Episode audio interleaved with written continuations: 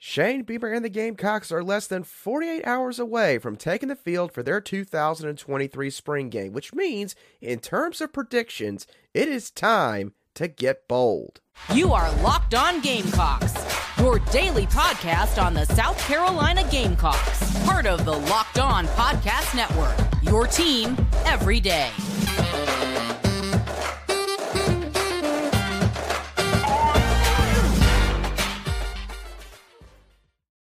Hello, Gamecock Nation, and welcome back to the Locked On Gamecocks podcast, your show for the latest headlines and potential storylines on South Carolina Gamecock athletics. I'm Andrew Lyon, the host of this podcast, and also a staff writer for Gamecocks Digest over on SI.com.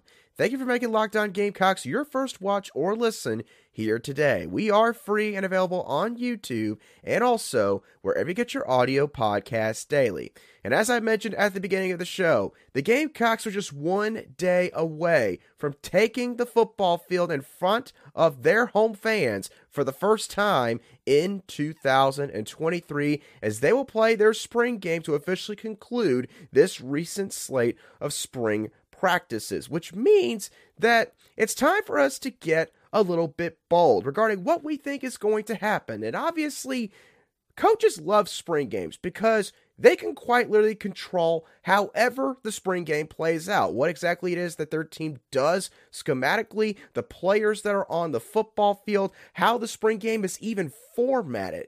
They have their fingers on every little aspect. But that doesn't mean that certain things couldn't happen in this game. Well, we're going to talk about a couple of different bowl predictions that I have on today's show. To start off, let's begin with Spencer Rattler. And Xavier Legette, one of South Carolina's most experienced wide receivers on the roster this season. I think that Spencer Rattler and Xavier Legette are going to connect for the longest completion on the entire night. And this one is just going off a complete hunch for a couple different reasons. Firstly, if Antwane Juice Wells plays at all in the spring game, I would imagine that he's only going to be out there for maybe a series before they tell number three, okay, you could sit on the bench and drink all the Gatorade that you want for the rest of the night. And if that does happen, then that means that Xavier Legette and Ahmarean Brown and a guy like Eddie Lewis might see a lot more snaps compared to, of course, Juice Wells at the start of the spring game. Xavier Legette, I've mentioned this before.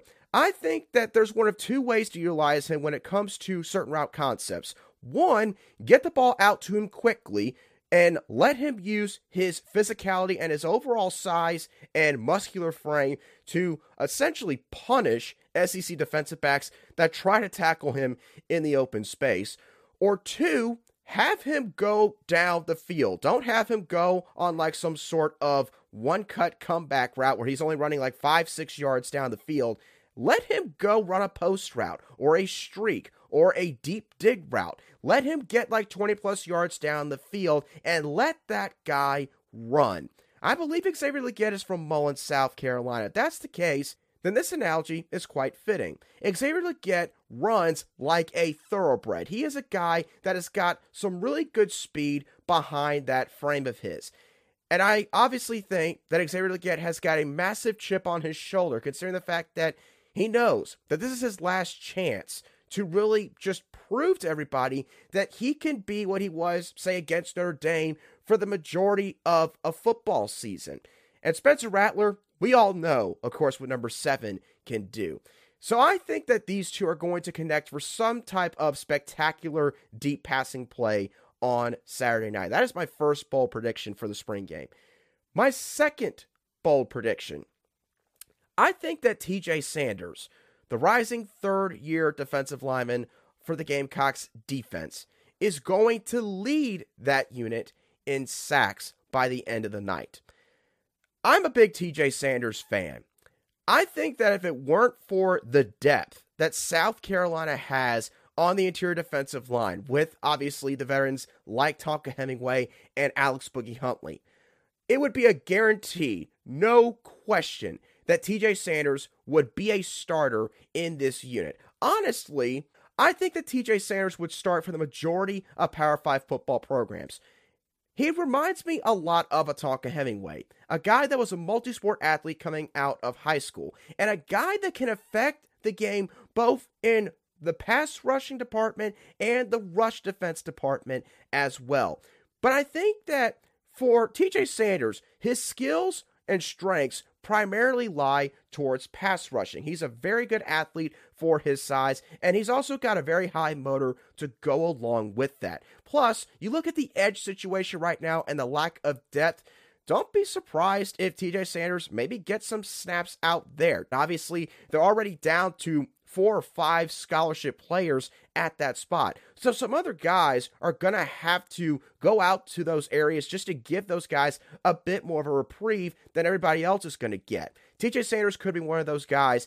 And I think that he's going to perform quite well. And I think that he's going to get the better of some of his fellow offensive line teammates on Saturday night. He's a guy that I'm very excited to see how he performs with the added snaps he'll get because of the fact that, unfortunately, Tonka Hemingway has missed all spring practice with a prior procedure that he had done on him. Now, those are just two of my three bold predictions for South Carolina's spring game. My third one happens to also talk about South Carolina's offensive line in some capacity, and more particularly a young buck who could maybe play sooner rather than later. We'll discuss that bold prediction in just a couple moments right here on Locked On Gamecocks. Today's show is brought to you by Built Bar. If you are somebody that maybe has not been following up on those New Year's resolutions that you made back in January, first of all, don't get down about that because I fall along in that same group, and I promise you, you're most certainly not the only one. But if you're looking to get back on track regarding those resolutions, then Built Bar is one of the best choices to make when it comes to your daily protein selection. Why?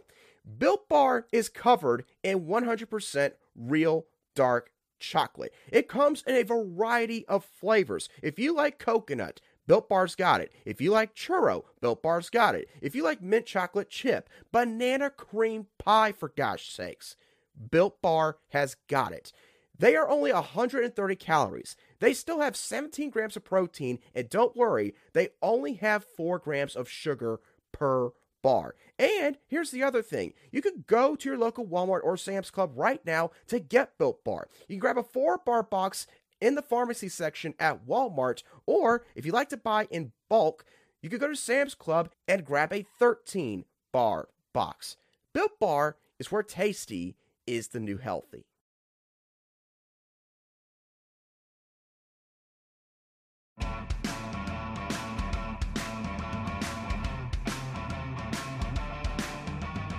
Welcome back to this Friday edition of the Locked On Gamecocks podcast, where we cover your South Carolina Gamecocks every single day.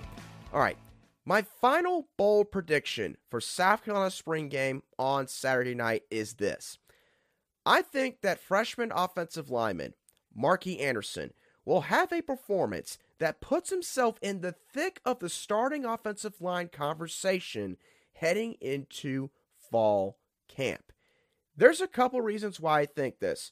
Firstly, obviously, Markee Anderson, he might be the most talented freshman offensive lineman that South Carolina has brought onto campus since Zach Bailey back in 2015.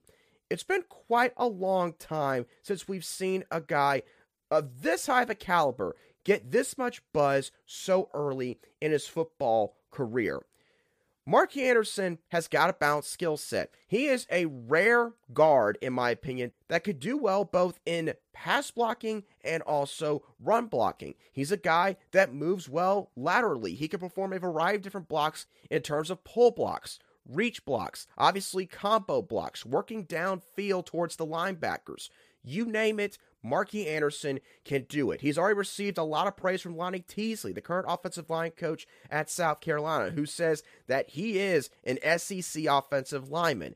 And try to shy away from saying that he, you know, might play in year one, but it's very clear that based on the previous comments made by Coach Teasley, that Markee Anderson is just different than most freshman offensive linemen. And now here's the other reason why I think he could very well catapult himself into the starting conversation this upcoming fall. The offensive line unit apparently did not have a good scrimmage back on Tuesday.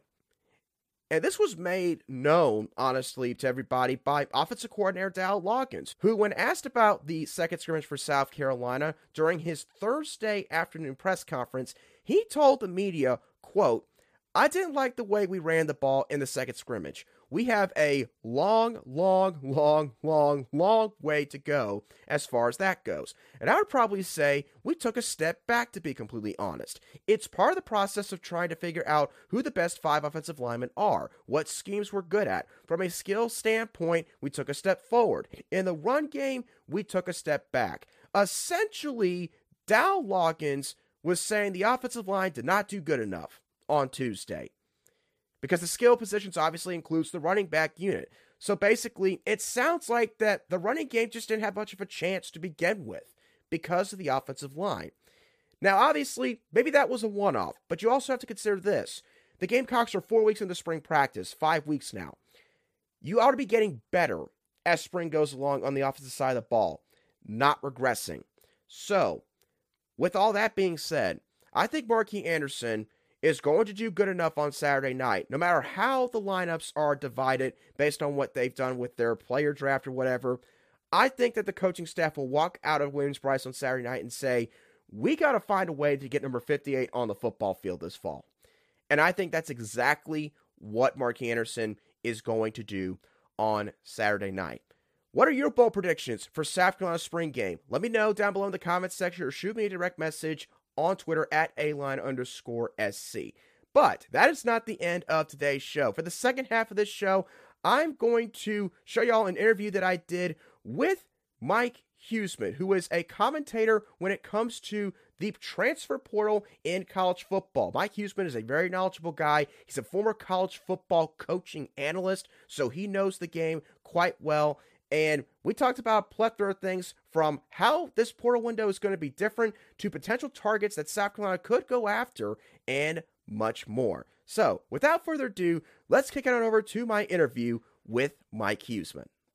Locked On Gamecocks Nation, welcome to this special transfer portal recruiting edition on today's show, the Locked On Gamecocks podcast. I am here with Mike Huesmann, who we've had on the show before. Mike is a former college football analyst, knows the game better than most people I talk to, and is somebody that's got a real deep knowledge bank of the transfer portal. And for South Carolina, of course, this is going to be a very important window upcoming that is going to start on Saturday. But before we get into that, Mike, obviously, there's already a first transfer portal window that has passed that took place between the months of December and January. But for those people that maybe don't follow transfer portal recruiting as much, what's going to be different about this portal window compared to the one that happened earlier in this offseason?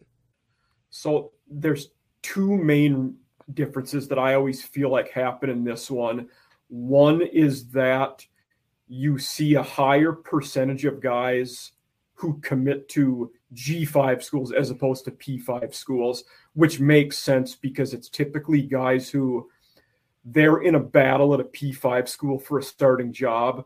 They see the writing on the wall that they're going to lose and they want to start somewhere.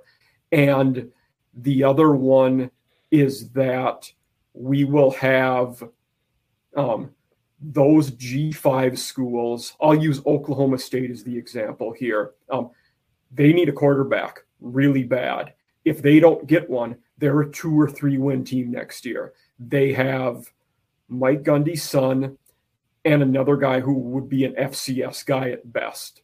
Um, after Spencer Sanders left, we saw what they were like when Sanders was out. So right. a team in that situation, you may do two things you either lock up a guy right away who might not be your first choice, but he'll dance with you. Then you see if you can sign somebody else and you go into your fall with a battle of two average guys, or you try to wait it out and you see the opposite of what we talked about, where you maybe get a G5 guy or a lower level guy to then come to a higher level. Those are, you know, some of the things I think to look for. Um, especially the QB position is so exciting to look at now. Um, that movement that'll happen. We'll see less of it than we did in the winter, but it might be higher stakes. And the guys we see moving now will almost assuredly be starters, unless it's that battle of two lesser desired guys, so to speak. Right. And, you know, you bring up a really good point there, Mike, because it is a very interesting dichotomy in terms of how guys enter the portal. That's sort of where I want to lead into this next question that I have for you.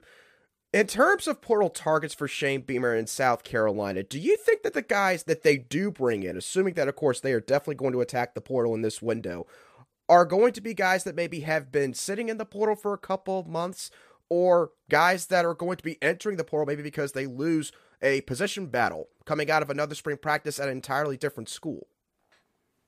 So that's a tough one because you, you talked about that. The second part of that um, is it going to be a guy who loses a battle? We usually don't see those guys go to SEC, Big Ten, um, you know, P5 conferences. Usually, typically, if you lose a battle, you're going to go to a lower level school. Right. But that's not to say it can't happen. I, I certainly think um, there are guys at some schools in the P5 who will try to go and start at another P5 school, especially the portal makes it so much easier now. And it won't be unheard of. It's something we will see more of, I think. And it will be largely dependent on position. So I think if you're Shane Beamer and the staff there, if you like a guy who's a corner, uh, you know, a position where we're going to need a guy, and he loses a battle and goes out there, well, if you look at him and say he can be a top four corner for us right now, you go and get that guy, even if he was at, and you know, uh, Auburn, Oregon, uh, Michigan State, you know, any of those schools, it doesn't matter. Like, right. I was just throwing those names out as an example. Right. You almost need to be, and th- this is something I've said on other shows before. You need to be recruiting and evaluating the talent at other colleges, looking at how their depth charts look and how their spring battles are playing out. And that's really tough to do and it makes your off the field staff that much more important. It's a great point. And, you know, it's something that these coaching staffs nowadays they have to account for that and there's certain guys now i believe and i know you can speak to this better than me where i think their only job quite literally is hey scout guys that might be in the transfer portal or scout these other position battles, like you mentioned, at these other Power Five schools, especially, you know, SEC and Big Ten, which obviously are the most talented conferences in the entire country, and see what you can find in case we do need a guy at certain spots. Certainly. And you're going to have, you know, at, at the P5 schools, your budget is going to be big enough where your recruiting and player personnel staffs can do that I think where we really saw this come into play was at the G5 schools who may have struggled to um, be able to have enough money to pay a full staff like that. But if you're those guys, um, uh, you know, the teams I threw it before, uh, Marshall, Appalachian State, uh, Memphis, you know, it's very beneficial for you to know who's losing those position battles at Georgia, who's not going to start at Ohio State, who's not going to make it at Tennessee. Hey, come here. You'll start for us. You'll get looked at by the NFL. You'll, every game we play will be on TV. And we're in a place where you can still get NIL money. So, yeah. Continue our conversation here with Mike Huesmann on today's Friday edition of the Locked On Gamecocks podcast. Mike, let's talk about some positions now, where South Carolina obviously again is going to need to maybe find some other guys. I think that we can both agree that some of the main positions are, you know, the edge spot clearly, uh, running back for sure, maybe some depth at wide receiver or cornerback, like you mentioned earlier. Which position out of that group do you think is South Carolina's biggest position of need right this very moment?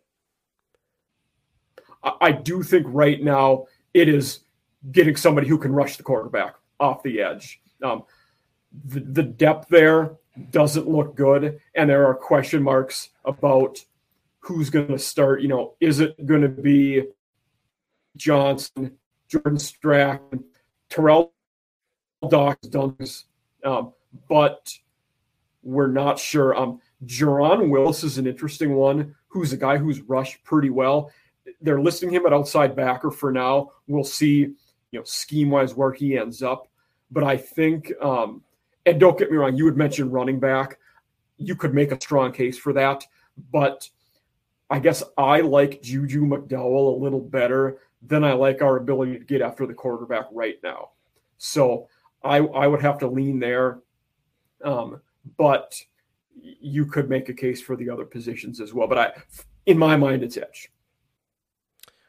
Right. And Edge is definitely, I think right now they're down to five or six scholarship players, which for an SEC football team, that's certainly not something that uh, you want to be dealing with nearing the end of spring practice. And, you know, Desmond Meozulu, true freshman player, could end up being a starter week one against the North Carolina Tar Heels. And as good as he is, it's hard to start as a true freshman in the trenches in the SEC. So, since you mentioned the edge position, let's talk about a specific target uh, in Derrick McLendon II, a guy that was at Florida State the last few years. He really seemed to come on in that Seminoles defense this past season and was sort of a surprise entry in the portal about a month and a half ago or so. And he's visited South Carolina, so he seems to be somebody that this staff is looking at.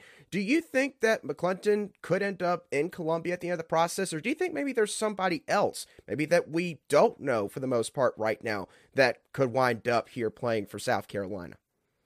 Um, I certainly think that um, McLendon is a strong target for the Gamecocks. Um, I don't think at this point a guy like him, you're not going to visit anywhere where you're not seriously considering um, just because the window is closing. You know, it, even though it just opened up, this one's only 15 days. You can't really mess around.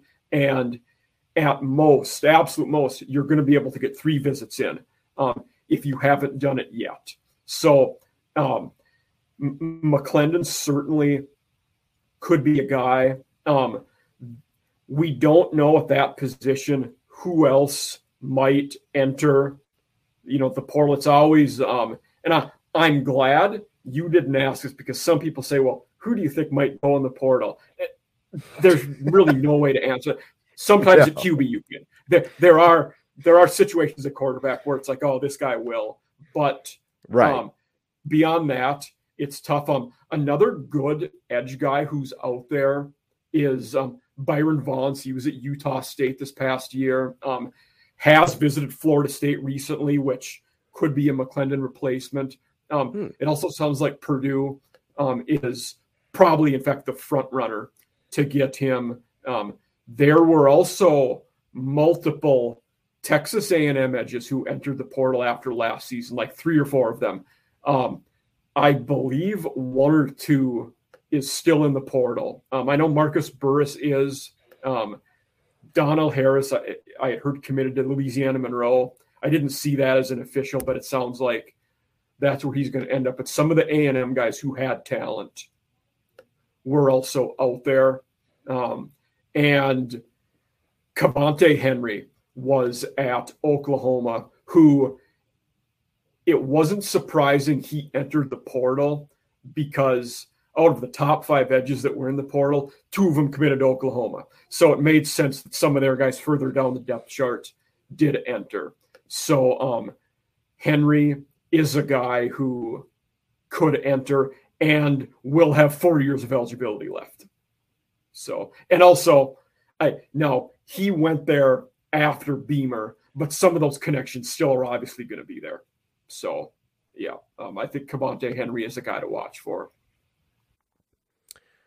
Well, it definitely sounds like that South Carolina has got plenty of players that they could wind up targeting over the next two weeks. Again, the second transfer portal window is starting on Saturday, the day of South Carolina's spring game. So this coaching staff, uh, no no days off for them. They're going to be going straight from the spring game and spring practice right into recruiting, both high school recruiting and also the transfer portal. So definitely a lot to watch for South Carolina over the coming weeks. Mike Huesmann, thank you so much for coming on to today's show. If you are interested in looking at more information regarding the transfer portal in all of college football, you can find Mike Huesmann on Twitter. His at is at HuesmannCFB. For those of you listening to today's show on an audio podcast app, that's spelled H U E S M A N N C F B, all caps for college football. If you are interested in more information regarding South Carolina's spring game, I'm going to be talking with John Garcia Jr. on a separate show later today regarding high school recruits. who are going to be visiting Columbia on Saturday. And then, of course, I'll do a recap of South Carolina's spring game on Sunday. So do not miss out on all that content coming your way right here on Locked On Gamecocks. Thank you for tuning in to today's show. Have a great rest of your Friday and a fantastic weekend. And I will catch y'all on the next show of the Locked On Gamecocks podcast.